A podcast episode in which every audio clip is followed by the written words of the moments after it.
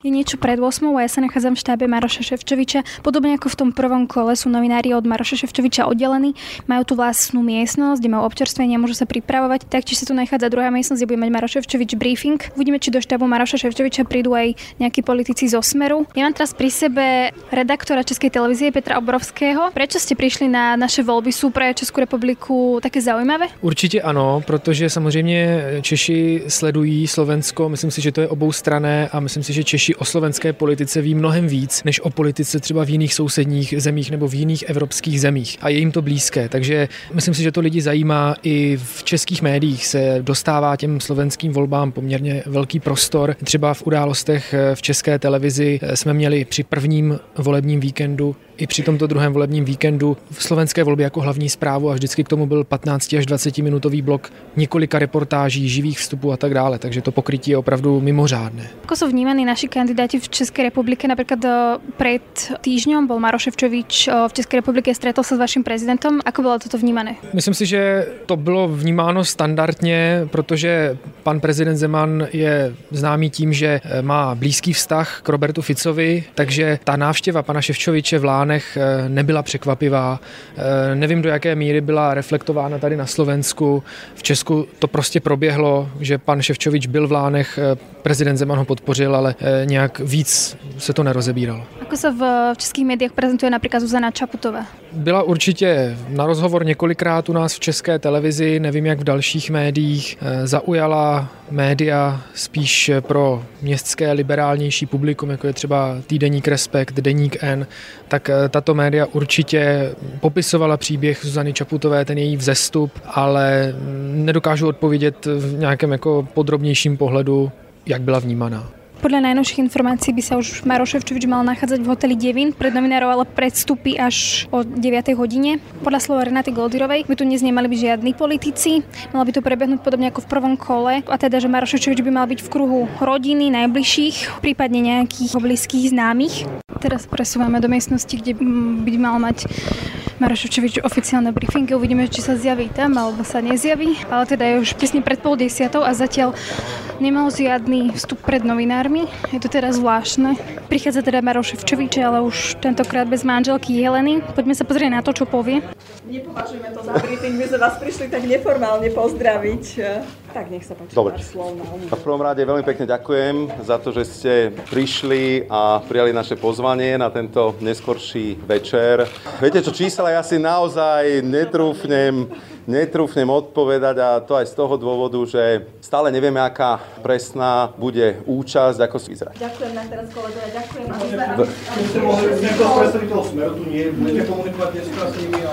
No veď my si určite zavoláme, ja som od e, začiatku hovoril, že e, kandidujem ako Maro Ševčovič, e, nezávislý kandidát na post nadstranického prezidenta Slovenskej republiky, ktorý chce byť prezidentom všetkých občanov. No a takto sme od začiatku organizovali e, našu kampáň a preto aj vlastne dnes e, sú tu všetci moji podporovatelia a priatelia, s ktorými sme takisto strávili prvú volebnú noc, čiže takto isto to bude aj dnes. No a samozrejme, e, keď budeme mať bližšie čísla, tak či už dnes alebo zajtra sa s predstaviteľmi strany Smer sociálna demokracia skontaktujeme. Ja mám teraz tradične pri sebe nášho fotografa Branislava Václava, ktorý sa dostal spolu s ostatnými fotografmi a kameramanmi hore do miestnosti, kde je Maro Ševčovič. Braňo, ako to tam vyzeralo? Bolo to podobné ako pri tom prvom kole, alebo to bolo iné? Presne ako v minulom kole. Bolo to veľmi podobné, bolo tam veľmi kľudná atmosféra. Rodiny príslušníci a mladí sociálni demokrati a jediná vlastne taká známa osobnosť, ktorú som tam zazrel, bol pán Kažimír. Ako sa správal Maro Ševčovič ku ministrovi financí Kažimírovi? Veľmi taká priateľská atmosféra medzi nimi. V konec koncov bude to na fotkách, takže ľudia si to môžu pozrieť. A celkovo tá atmosféra bola veľmi príjemná, taká by sa dalo povedať, ale aj veľmi kľudná. Tak už je po pol jedenástej, prichádzajú prvé výsledky, novinári stále e, pobehujú po miestnosti, čakajú, že kto sa teda ešte zjaví, koho by mohli zobrať na prípadný rozhovor. Mal by sa tu údajne nachádzať bývalý prezident Ivan Gašparovič, taktiež by sa tu vraj mal nachádzať aj jeho syn. To teda zatiaľ nepotvrdené informácie. Taktiež sa hovorí, že by minister financí Peter Kažimír mal zísť dole k novinárom a povedať niečo, tak uvidíme, že či naozaj príde a niečo povie. Marošečovič sám hovorí, že tu nebudú žiadni politici zo strany Smer. No a napokon sa teda ukázalo, že to nie je úplne pravda. Očakáva sa teda, že či neprídu aj nejakí iní členovia Smeru. V hoteli Devin sa ukázal aj štátny tajomník ministerstva práce Braňo Ondruš. Dobre, Sorry, no. Dobre. Uh, čo je veľa, to je málo. Vonku sú, vonku sú už v podstate nejaké prvé čísla, nejakých 13%, ak sa nemýlim, je zrátaných. No ja si myslím, že 13% zrátaných okrskov je ešte stále málo na to, aby sme vedeli odhadovať ten volebný výsledok, ale samozrejme vnímam realitu, e, ktorú naznačujú aj posledné predvolebné prieskumy, ktoré boli zverejnené až po zatvorení e, volebných miestností, podľa ktorých by pani Čaputová mala byť prezidentkou.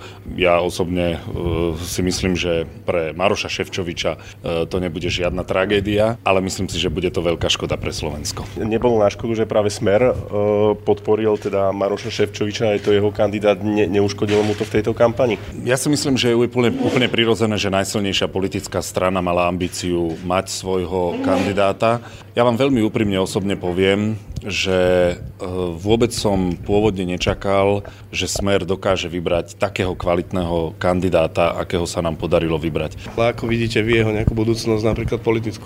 Priznám sa, že vôbec sa nepozerám na jeho politickú budúcnosť. Ja si myslím, že Maroš môže naďalej pôsobiť e, aj v Európskej komisii. Teraz myslím naďalej, to znamená aj po, e, po tom, čo sa bude formovať nová Európska komisia po eurovoľbách. Ale mám pocit, že tie skúsenosti, ktoré nabral aj počas tej kampane, výrazne teda zvýšil akoby svoju znalosť, známosť, tak e, samozrejme mu otvárajú dvere aj do slovenskej politiky, ale skutočne nechcem špekulovať, aká bude budúcnosť Maroša Ševčoviča.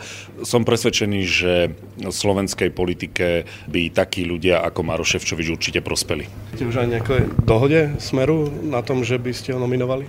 Ja som radový člen Smeru, nie som v žiadnych stranických orgánoch, takže ak e, je o tomto s ním nejaká debata, tak to určite vedia, vedú e, naši šéfovia, o tom ja nič neviem. Ale vy ste spomínali, že, že nie je to vylúčené, že by ste ho znovu nominovali. Uh, tak uh, no, znovu nominovali na akú funkciu? Eurokomisára. Ja, ja si myslím, že to môže byť tiež jedna z jeho budúcich, ako budúceho pôsobenia. Takže myslím si, že tak, ako to bol veľmi dobrý prezidentský kandidát, opäť by to bol veľmi dobrý kandidát Slovenska na pozíciu člena Európskej komisie. Darovali 10 tisíc eur a viacerí mm. ľudia z prostredia úradov práce, z ministerstva práce mu darovali ďalšie peniaze. To je náhoda, alebo ako sa to stalo, tušíte? Nie, e, viacerí ľudia z prostredia úradov práce. No, Transparency o tom písala. Akože. Transparency písala o jednom človeku z jedného úradu práce. A to je náhoda, že, že, že nejakým spôsobom uh, na poslednú chvíľu Maroš Ševčovič podostával viacero darov vo výške 5000 a tak ďalej? Viete čo, ja som neriadil jeho transparentný účet, takže prečo to uh, prišlo akoby takto naraz, tak tomu sa ja neviem vyjadriť. Ja som posielal Marošovi peniaze zhruba 2 3 dní pred, e, pred moratóriom e, po, pred prvým kolom, čiže ne, netuším, kedy e, presne posielali tí ďalší ľudia. Je spočítaných vyše 50% hlasov a Maroševčovič prichádza medzi novinárov. Práve som telefonoval s pani Zuzanou Čaputovou, a zablahoželal som jej k zvoleniu za prezidentku Slovenskej republiky. Povedal som jej, že od dnešného večera má pred sebou veľkú zodpovednosť, pretože sa stáva hlavou štátu a zdôraznil som aj to, že napriek tomu, že sme mali samozrejme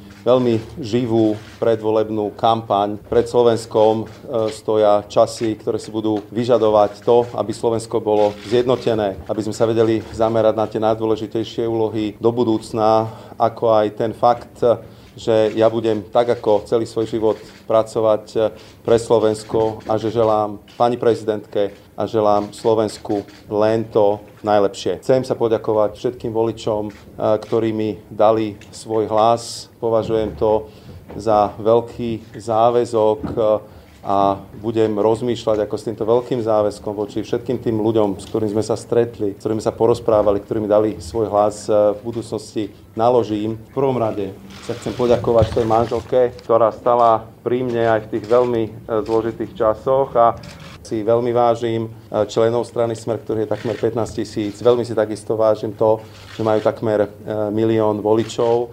No a jednoducho myslím si, aby som bol úplne úprimný, bez podpory strany Smer sociálna demokracia by som nebol v druhom kole. A keby som nebol v druhom kole, tak by celá táto atmosféra, ktorú tu dnes máme, vyzerala úplne inak. Ale to nechám na vás, na novinárov, aby si to rozanalizovali, čo by sa bolo stalo, ako by to bolo vyzeralo, čo by to znamenalo pre našu ekonomiku, čo by to znamenalo pre nás imič v zahraničí.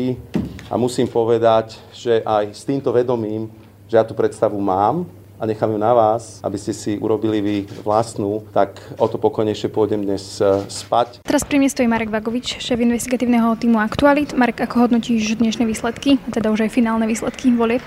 Tak viac menej tie výsledky kopírujú tie predvolebné prieskumy. Zuzana Čaputová vyhrala s pomerne jasným e, náskokom. Marošovi Ševčovičovi nepomohlo ani to, že v závere kampane sa snažil byť trošku umiernenejší, snažil sa hrať aj na rodinu, spomínal manželku, je zdravotné problémy a pôsobil v tom závere kampane lepšie ako pred prvým kolom, ale zdá sa, že naozaj sa mu nepodarilo osloviť ani extrémistov, priznal porážku na tlačovej besede, čo je zaujímavé, nevylúčil, že s tým potenciálom a s tými hlasmi, ktoré získal, sa pokusí nejakým spôsobom naložiť aj v budúcnosti, že je to pre ňo veľký záväzok, ale na priamu otázku moju, že či to znamená, že sa bude uchádzať o post predsedu Smeru alebo volebného lídra strany, povedal, že nemá ambíciu vstúpiť do stranickej politiky, takže v tejto chvíli nevieme odhadnúť odhadnúť, čo tým vlastne myslel, že o akú pozíciu sa bude uchádzať. Zároveň ale povedal, že ak by o 5 rokov znova bola možnosť e, ísť do prezidentského súboja, tak by znova išiel. Že nechajme sa prekvapiť, e, zdá sa, že koketuje s myšlienkou zotrvať slovenskej politike, uvidíme v akej pozícii.